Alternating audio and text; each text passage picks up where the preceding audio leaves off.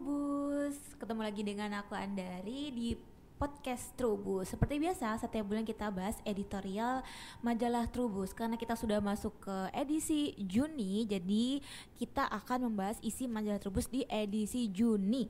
Di edisi Juni ini kita bahas tentang kakao di covernya covernya seperti ini kakao. Judulnya adalah tren dan prospek baru kakao.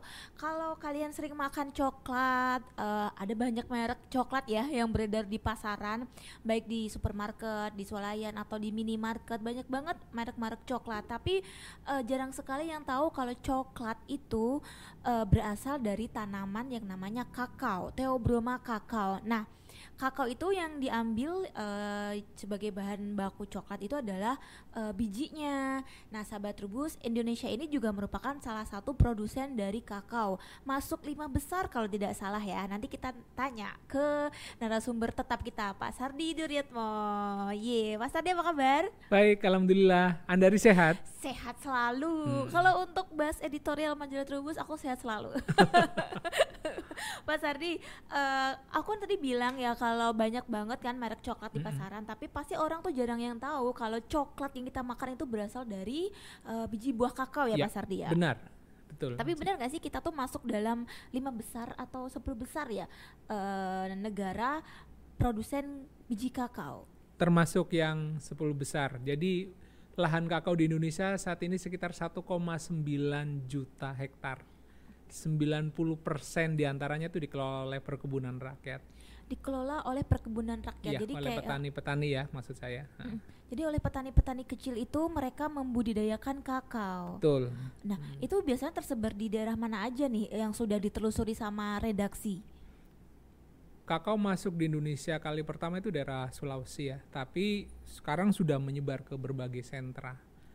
Di edisi Juni, Trubus itu mengecek karena fokusnya adalah tren dan potensi baru apa sih disebut potensi baru dulu yeah. itu iya. ya jadi potensi baru itu di setiap fase itu ada pergeseran apa bisnis kakao gitu jadi misalnya dulu orang hanya memanen biji kakao gitu langsung jual gitu terus pada tahap berikutnya fermentasi gitu ada kemajuan jadi bijinya difermentasi untuk meningkatkan nilai tambah, harga jualnya akan lebih tinggi dibandingkan kalau hanya jual kering biji langsung ya. dijual gitu ya. Yang tahap berikutnya orang selain fermentasi, nah yang sekarang yang sedang uh, di apa dilakukan oleh para petani itu mengolah, sempat mengolah. Jadi orang ingin memperoleh nilai tambah kakao dari kebunnya itu diolah sendiri. Nah, yang sekarang yang di, jadi fokus topik Trubus ada pergeseran itu orang mengolah sendiri lalu uh, memanfaatkan kebun tadi untuk tujuan agrowisata gitu. Kebunnya tidak berapa luas, punya satu atau dua hektar. Ada juga yang dikelola oleh koperasi, mendatangkan orang memetik buah kakao sendiri tuh sensasinya kan berbeda ya. Yeah. Karena tadi banyak orang yang tidak tahu ternyata coklat itu dari kakao ya gitu. Nah, itu kemudian e, berkembang gitu. Ada perubahan tren bagaimana orang memasarkan kakao. Jadi Turbus tergerak untuk uh, mengulas ada hal baru. Topik Turbus selalu ada kebaruan gitu Mas. Oh, berarti sekarang ini uh, kalau dulu petani mungkin uh, panen nih, panen biji kakao, hmm. biji kakao keringnya sudah habis itu uh, dijual. Nah, kalau sekarang ternyata ada perubahan tren nih sahabat Turbus. Ternyata mereka petani-petani kecil kita yang tadi punya lahan uh, karena sebagian besar dikelola oleh perkebunan rakyat, mereka bisa uh, mengolah sendiri menjadi produk jadi gitu Pak Sardi. Benar. Dan produknya menurut saya agak ini ya unik yang boleh jadi di luar negeri tidak akan ditemukan gitu. Apa tuh? Bayangkan misalnya menikmati kakao yang manis itu ada sensasi pedas karena ada campuran cabai. Terbayang nggak, sahabat rubus Coklat bagaimana? Dikasih cabai gitu. Iya, wow. misalkan. Nusantara banget ya Indonesia iya banget, banget gitu. Eh, di mana tuh pasarnya? Ada di Indonesia gitu yang petani yang melakukan itu. Terus produsen lain mencampurkan jahe. Jahe ke ya, rimbang, coklat, coklatnya uh, ke gitu. Biji kakaonya. Ya pedasnya memang berbeda ya tingkatnya. Ada juga yang daun poko atau min, menta arvensis. Ada juga yang mencampurkan beragam rempah. Maksudnya tidak beragam rempah tapi ada yang cengkeh, kayu manis dan seterusnya. Jadi sensasi makan coklat itu berbeda coklat dari Indonesia gitu dibandingkan kalau kalau coklat di luar negeri kan udah terstandar yang semacam itu gitu Manis ya gitu manis ya. apa nah ini tadi cita rasa Nusantara dan khas Ada menarik spesinya. iya gitu Nah- makanya Turbus tertarik gitu mengulas topik ini Nah, kalau kita kan emang kaya rasa ya Pak Sardi Iya, ya. Jadi betul. lidahnya tuh suka banget kulineran yang unik-unik. Mm, Kalau coklat produk dari luar negeri kan kayak flat gitu ya, Iya. manis aja gitu. Tapi kalau produksi kita ternyata ada berbagai macam olahan yang eh, beda.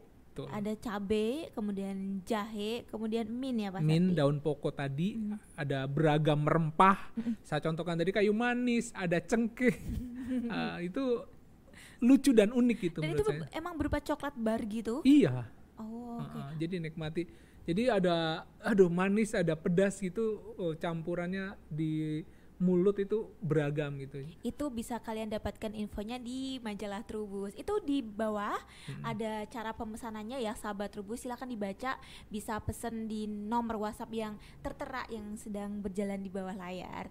Pak Sardi, tapi kan sebelum menjadi sebuah produk pasti biji kakao itu diolah dulu dong Pak Iya. Sardi Eh, dipisahkan dari pulpnya, di kayak kayaknya pulpnya juga agak-agak berlendir gitu ya Pak Iya, Sardi ya. Kemudian dibersihin, dikeringin melalui proses fermentasi dan segala macam. Di sini Pak Sardi ada oleh-oleh nih, bukan oleh-oleh. Apa nih namanya Pak Sardi? Ada contoh dari eh, apa namanya? coklat biji kakao yang belum jadi atau Iya. gimana sih Pak Sardi Namanya ini kita nibs. menamakan nibs. NIBS Nah, NIBS penasaran nggak? Heeh. Nibs itu yang seperti apa Pak Sardi? Coba Pak Sardi baik tunjukkan. ditunjukkan ya Nibs. Senggol-senggol. Ya. ya ini bentuknya semacam ini jadi sebenarnya sudah bisa di apa konsumsi gitu meskipun rasanya agak pahit karena memang masih murni ya Oh iya, biji kakao itu rasanya pahit. Andari bisa coba Bisa. kayak apa Jadi bi- biji kakao itu sebenarnya eh, pahit ya Pak Sardi? iya tapi pahitnya ya juga tidak terlalu pahit ya Tak kalau coklat yang manis itu dia sudah ada campurannya. Iya. Sudah ada campuran mungkin lemak nabati, kemudian ada campuran eh, gula, Gula. pemanis, ada juga yang mencampurkan susu dan lain-lain sehingga sesuai dengan eh, lidah konsumen. Tapi coklat yang bener atau Iya. biji kakao Dark ya, chocolate. dark, dark, eh, dark coklat itu rasanya ada sensasi pahitnya. Ini namanya nibs ya, kayak Nips. Kayak potongan biji kakao ya yang sudah disangrai dan itu sudah bisa dikonsumsi yang sudah disangrai dan bisa dikonsumsi sebenarnya. Yang suka pahit silahkan konsumsi nips. Ya, atau Kalau itu apa Pak dibuat serbuk ini udah kalau ini udah nanti bisa menjadi bahan minuman Serbuk atau yang lain. kakao. iya serbuk kakao dari ini serbuk kakao dan ini kemudian bahan baku bisa untuk penganan kue cake dan seterusnya itu bisa dari sini Ini aromanya coklat banget, coklat banget. enak.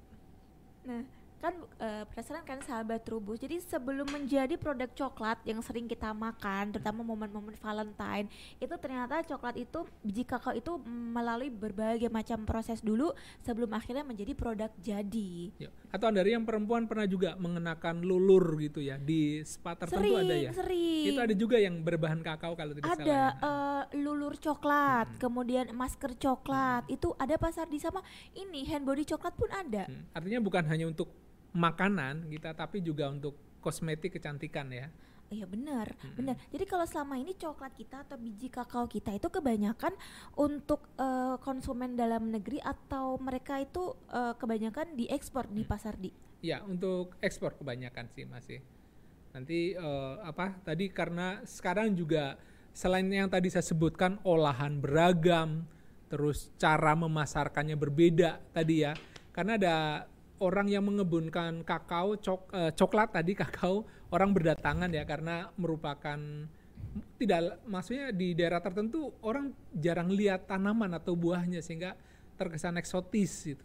Terus berdatangan muncul kafe dan itu di berbagai daerah laku gitu. Hmm. Nah, semacam itu tren. Ada tren lainnya pekebun yang membudidayakan kakao secara organik gitu. Jadi tidak menggunakan pestisida kimia gitu, menggunakan apa bahan-bahan organik, produktivitasnya tetap tinggi gitu. Jadi karena ada unsur kebaruan yang cukup banyak, maka Trubus mengulasnya dalam eh, rentang halaman yang cukup panjang, Berapa ada sekitar 10 angle tulisan. Jadi kalau 10 itu berarti ada 18 tambah 6 sekitar berapa itu Eh, 24 halaman ya bicara kakao semuanya. Bicara kakao dari hulu sampai hilir Iya, ya, dari betul. Dari tren sampai prospeknya. Iya. Bicara prospek tuh seperti apa nih Pasar di kalau untuk eh, apa kita eh, sebagai petani kakao nih misalnya aku nih petani kakao nih. Nah, ke depannya tuh prospeknya seperti apa nih kakao? Ya, yang tadi organik karena ada nilai tambah ya, yang tadi udah fermentasi, harga jual di petani cukup tinggi, ada yang sampai Rp90.000 per kilogram yang organik. Yang fermentasi juga cukup tinggi, jadi dibandingkan dengan mengolah atau menjemur kering biji kakao dijual itu nilai tambahnya tentu akan rendah. Banyak pekebun yang kapasitas produksinya itu belum mampu mencukupi permintaan yang cukup besar gitu. Eksportir juga begitu konsumsi per kapita di Indonesia kakaonya memang masih rendah, tetapi kabar gembiranya ada peningkatan. Kalau setahun lalu baru 0,4 kilogram per kapita. Jadi satu penduduk Indonesia itu mengonsumsi 0,4. Tahun ini meningkat menjadi 0,5 gitu. Jadi peningkatan eh, berapa itu sekian gram itu sangat membantu gitu. Berarti lonjakan secara akumulatif nasional akan semakin besar gitu adanya lonjakan eh, apa konsumsi per kapita tadi. Konsumsi per kapita memang masih rendah bila dibandingkan negara-negara seperti Swiss yang satu orang satu penduduk itu mengonsumsi eh, 8,1 kira-kira ya atau Jerman yang 7,9 kilogram per kapita per tahun gitu. Buat apa mereka Pasar? Ya konsumsi untuk dikonsumsi makanan, mereka mi- minum dan seterusnya. Kalau kita kan uh, kopi barangkali ya yang kopi juga juga dibandingkan dengan yang luar juga uh, masih rendah tapi secara umum kopi lebih tinggi dibandingkan konsumsi kakao maksud saya di Indonesia. Oke, karena mungkin eh, kenaikan itu balik lagi eh, ke gaya hidup ya Pak Gaya betul. Kalau dulu kan orang mengenal kakao atau mengenal coklat itu hanya sebatas makanan coklat bar gitu aja. Tapi ternyata coklat itu bisa diolah juga menjadi minuman, kemudian produk kecantikan. Terus minuman juga bukan cuma minuman kemasan, tapi juga eh, kafe. Sekarang itu juga mulai banyak yang eh, menyediakan minuman coklat dan juga eh, tadi tren mengenai agrowisata ya Pak Sardi ya. Itu mendongkrak juga ya betul, konsumsinya. iya. Jadi sambil metik kakao, jadi kita tahu proses pengolahannya sambil kita mengkonsumsi coklatnya Iya. setelah jadi coklat. Pak Sardi sendiri suka nggak sih makan coklat? Oh banget, apalagi nih lagi hujan begini ya gerimis, waduh, anget. Secangkir coklat hangat itu Iya. biasanya favorit banget ya Iya, untuk betul. menemani yang kita bekerja atau yang deadline gitu. Nah, Pak Sardi eh, dari liputan redaksi nih eh, ada nggak sih pengalaman kayak petani kakao gitu yang sukses gitu Pak Sardi dengan budidaya kakao gitu? Ya, baik. Ada cukup banyak ya petani yang sukses. Ada petani tadi bicara organik gitu. Orang ragu gitu. Masa sih dengan budidaya organik bisa ning- mening- eh, produksi bisa stabil? Iya. Ada petani di Sumatera Barat yang bisa memperoleh hasil sampai 4, sekian ton per hektar gitu padahal organik itu sukses gitu. Petani lain di Lampung, di apa Jawa gitu juga melakukan hal yang sama gitu. Jadi orang itu sebetulnya para petani sudah bisa tahu gitu. Yang penting kebutuhan nutrisi tanaman bisa tercukupi, produksi akan bisa meningkat gitu.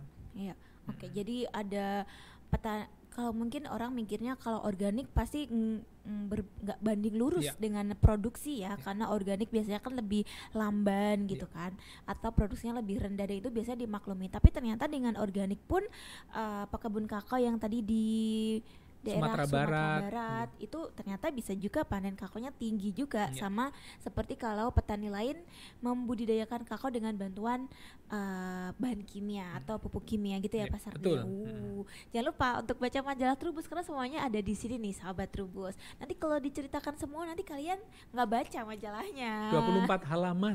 24 halaman loh bahas Kakao. kakao aja. Jadi pastikan kalian memesan melalui WhatsApp nih ada di bawah layar juga atau di marketplace kesayangan kalian juga ada ya di Shopee kayak gitu, Tokopedia juga ada. Silakan dipesan. Nah, Pak Sardi seperti biasa, kita bukan cuma membahas yang ada di cover. Ini di cover tuh kita sebutnya sebagai topik ya Pak Sardi Iya, ya, topik, topik. utama. Kita juga punya macam-macam rubrik, rubrik tanaman hias, rubrik buah, rubrik perkebunan, rubrik satwa dan sayuran. Sepertinya kalau di rubrik buah ada yang baru nih Pak Sardi. Benar. Jadi di Trubus Juni ada rubrik baru untuk pembaca. Iya. Namanya ide bisnis. Ide bisnis cocok banget nih buat sahabat Trubus yang pengen berbisnis tapi masih bingung bisnis apa ya yang oke di dunia Cari pertanian. inspirasi Cari biasanya inspirasi. kan. Di majalah Trubus setiap edisi akan hadir ide bisnis. Ide bisnis. Nah, Apa nih ide rubrik bisnisnya? itu muncul karena uh, Trubus di bulan Januari 2022 mengedarkan angket ingin tahu uh, para pembaca Trubus itu siapa dan apa yang diinginkan gitu. Iya. Mereka menginginkan sebetulnya yang menarik bagi mereka tadi inspirasi bisnis gitu. Betul. 80, sekian persen pembaca Trubus itu menghendaki ada tulisan bisnis. Oleh karena itu diwadahi namanya rubrik ide bisnis. Tidak tunggal, maksudnya artikelnya itu ada tiga atau mungkin nanti empat gitu ya, tergantung apa kondisi di lapangan. Di ulasan yang perdana, Trubus mengulas eh, lobster merah Serak quadri carinatus yang dibudidayakan sekarang juga cukup banyak dan ini untuk memasok pasar swalayan memasok restoran cukup besar dan untuk perkotaan juga memungkinkan karena tidak apa menimbulkan aroma yang mengganggu gitu ya. Jadi Turbus nanti secara apa setiap edisi akan menyajikan eh, Ide bisnis. ide bisnis ide bisnis yang menarik untuk para pembaca gitu. Oh, nah kabar baik nih buat kalian yang kemarin menginginkan adanya eh, inspirasi bisnis atau ide bisnis di majalah Trubus sudah ada dan kalian bisa baca eh, eh, artikel perdananya di edisi Juni. Kita bahasnya mengenai lobster air tawar. Ini narasumbernya kalau nggak salah ada di Jogja ya Pasar Dia. Surakarta, Surakarta. Maaf dan Klaten ya. Oh, iya maaf maaf. Surakarta dan Klaten. Daerah-daerah situ pokoknya aku apalnya. Jadi pikirnya Jogja ternyata Klaten. Nah, kalian bisa baca eh, inspirasinya tentang budidaya lobster air tawar seperti ini nih. Kelihatan nggak sih? Kelihatan ya? Lobster air tawar. Nah, selanjutnya Pak Sardi, selain ide bisnis, ada kabar terbaru apa nih di rubrik aku rubrik buah deh di rubrik buah. Ini mus, apa Juni ya masih hujannya juga cukup tinggi ya. Ini kemarau basah. Ada teknologi baru sebetulnya mencangkok anggur karena ini Anggur dicangkok. angkok. Uh, biasanya kalau mencangkok tanaman perlu waktu 60 hari baru orang memindahkan uh, tanaman tadi memotong ke iya. apa pot atau ke tanah ya. Ini ada cara baru yang cukup 14 hari. Caranya seperti apa? Pokoknya ada di trubus detail gitu, step by step boleh gitu. dikasih tahu nanti nggak baca Ah. kan biasanya kalau anggur itu biasanya diperbanyak kalau dengan menggunakan stek ya pasar Iya, stek atau sambung sambung pucuk gitu kan nah ini ada yang eh, menggunakan teknik cangkok dan Mm. Butuh waktunya cuma dua minggu cuma dua pekan itu tanaman sudah bisa dipindah tanamkan. Keren kan inovasinya? Da- jangan lupa untuk dibaca di majalah Trubus. Itu di rubrik buah. Kalau di rubrik tanaman hias ada kabar baru apa nih? Kelompok pemuda di wilayah kaki gunung di Bogor itu melakukan konservasi dengan cara menanam hoya gitu. oh ya Hoya atau bunga bola itu kan sebenarnya bagus ya. Eh, anggota familia Apocynaceae masih kerabat Kamboja sebetulnya itu bunganya cakep-cakep gitu bagus. Nah itu eh, melakukan konservasi dengan cara menanam di lingkungan desanya dan itu menjadi tujuan agrowisata juga gitu. Waduh, sekarang kayaknya mulai marak banget agrowisata ya pasar Iya. dia. Eh, sebuah desa misalnya nanam tanaman tertentu gitu itu dijadikan agrowisata gitu ya. Ya, karena ini pandemi kan sebetulnya udah mulai ini ya. Hmm. eh, Kasusnya menurun dan landai landai ya. dan menurun. landai gitu. Anak-anak sekolah daripada harus ke habitatnya jauh ya, naik gunung, cukup di situ untuk diperkenalkan ini hoya apa dan seterusnya. Oh ya, pasti kalian eh, pen- nggak tahu nih, Hmm. penasaran kan bunga hoya seperti apa? Aku kasih spoilernya di bu- bunga bunga hoya itu bentuknya tuh bulat gitu kan Iya. ya pasar dia kena mic nih. Bentuknya bulat gitu, jadi kayak bola bola lampu gitu, loh. Hmm. bohlam kayak bohlam lampu gitu bulat-bulat dan warnanya tuh lucu-lucu, ada yang merah, kuning gitu ya pasar dia. Betul, ya. Dan dia Menarik. merambat, dan dia Hmm. merambat bisa jadi bisa dijadikan tanaman pergola. Iya. Hmm. Dan itu eh, sama pemuda di kaki gunung Ya di kaki Gunung Salak di pokoknya di Kabupaten Bogor itu mereka memindah tanamkan gitu dari habitat hasilnya. Jadi agar diperbanyak gitu, tidak punah juga. Nah, gitu. jadi kalian bisa baca infonya di majalah kita. Rubrik tanaman hias sudah, rubrik buah sudah, rubrik satwa nih, satwa. Katanya ada ayam baru. Jadi ayamnya tuh double. Iya, jadi dui fungsi maksudnya. dui bi- fungsi. Kalau ada sahabat rubus yang bingung, eh, saya mau beternak ayam petelur atau pedaging ya? Karena beda ya Beda pasar dia. gitu. Nah ini ada satu ayam yang bisa petelur bisa pedaging gitu. Tinggal apa beli satu nanti bisa keduanya gitu. Petelur produktivitasnya tinggi. Satu ekor itu bisa produktivitasnya sampai 200 butir per tahun. Kalau yang sebelumnya disebut unggul tuh baru sekitar 150 180 butir ya. Eh, pedaging karkasnya juga besar 75%. Terus FCR-nya juga rendah, feed conversion ratio. Jadi ini ayam unggul lah intinya gitu. Hasil pemulihan dari balitnak gitu. Ya, biasanya kan kalau kita itu sebagai petani ayam kan harus memilih ya mau jadi petani ayam petelur atau pedaging karena jenis ayam yang digunakan itu beda eh, jenisnya, yang diambil dagingnya atau yang diambil telurnya. Nah, ini ada inovasi baru di mana ayam itu bisa kita gunakan atau kita manfaatkan dagingnya juga telurnya. Iya, betul. Makanya disebutnya ayam difungsi karena fungsinya double dua. Di rubrik perkebunan Pak Sardi. Ya, perkebunan masih melanjutkan porang yang Porang. orang porang. mulai mengebunkan porang di berbagai daerah ya, harga dan seterusnya. Ini juga harus diedukasi bahwa porang itu bukan selam- selama ini yang terkenal itu untuk siratake misalnya. Tapi Iya. di luar itu porang bisa dimanfaatkan menjadi beragam penganan atau minuman. Turbus membuat daftar itu setidaknya ada 150 olahan porang gitu. Menjadi makanan, menjadi minuman yang sangat banyak gitu. Dicampur dengan kopi gitu dan seterusnya itu. Jadi ada varian inovasi baru mengolah porang gitu agar nanti para pekebun yang tersebar di berbagai daerah itu ketika panen bisa membuat variasi itu gitu. Nah, porang itu pernah kita jadikan topik utama di majalah Trubus edisi Yang pertama lupa. itu Ma- Maret 2020 terus kemudian di 2022 juga pernah sekali. Hmm, dan itu salah satu ubi yang potensial Betul. buat kita kembangkan. Itu kalian bisa review lagi info terbarunya di eh, Trubus edisi Juni. Ya. Rubrik terakhir, rubrik sayuran, rubrik sayuran. rubrik sayuran itu eh, Turbus juga mengulas teknologi apa boleh dibilang inovasi yang namanya IP 400 Apa indeks pertanaman. Jadi maksudnya eh, petani yang memiliki lahan tertentu selama ini panen padi rata-rata sekitar 1 sampai dua kali per tahun. Nah, ini bisa ditingkatkan sampai empat kali dalam waktu 365 hari gitu.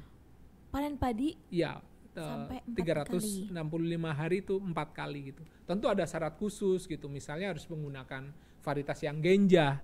Varietas genja artinya sejak penanaman sampai panen itu waktunya maksimal 90 hari gitu. ya Jadi kalau lebih dari 90 hari nanti eh, tidak kekejar sampai empat kali panen. Jadi manfaatnya sebetulnya tadi untuk meningkatkan kesejahteraan petani, eh, efisiensi lahan dan seterusnya. Nah, itu penting banget informasinya buat para petani. Ternyata ada teknologi baru di mana kita bisa eh, panen padi empat kali setahun. Ya. Itu kan produksinya pasti ngebantu banget buat kita ya. Eh, siapa tahu nanti bisa swasembada ya Pak Sardi Ya, ya. betul. Karena biasanya dua kali ini empat Kali kali.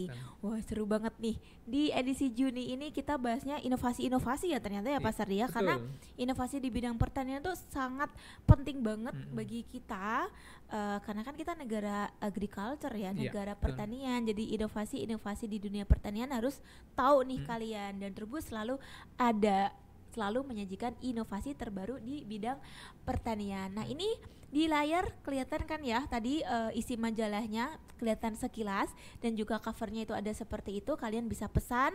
Aku nggak akan bosan-bosan menyampaikan kepada kalian untuk memesan majalah Trubus untuk dibaca karena isinya edukasi banget nih buat sahabat Trubus. Bukan cuman buat petani pekebun tapi juga eh, peneliti kemudian mahasiswa atau mungkin pebisnis. Penting banget untuk baca majalah Trubus. Pasar di terima kasih banyak sudah menemani sahabat Trubus dan juga saya di sini untuk selalu membahas edisi majalah Trubus yang terbaru dan Trubus emang keren. Selalu ada yang baru di majalah Trubus. Terima kasih banyak Pak Sardi atas Terima kasih waktunya. kembali. Terima kasih banyak sahabat Trubus sudah menonton podcast Trubus. Sampai ketemu lagi. Dah.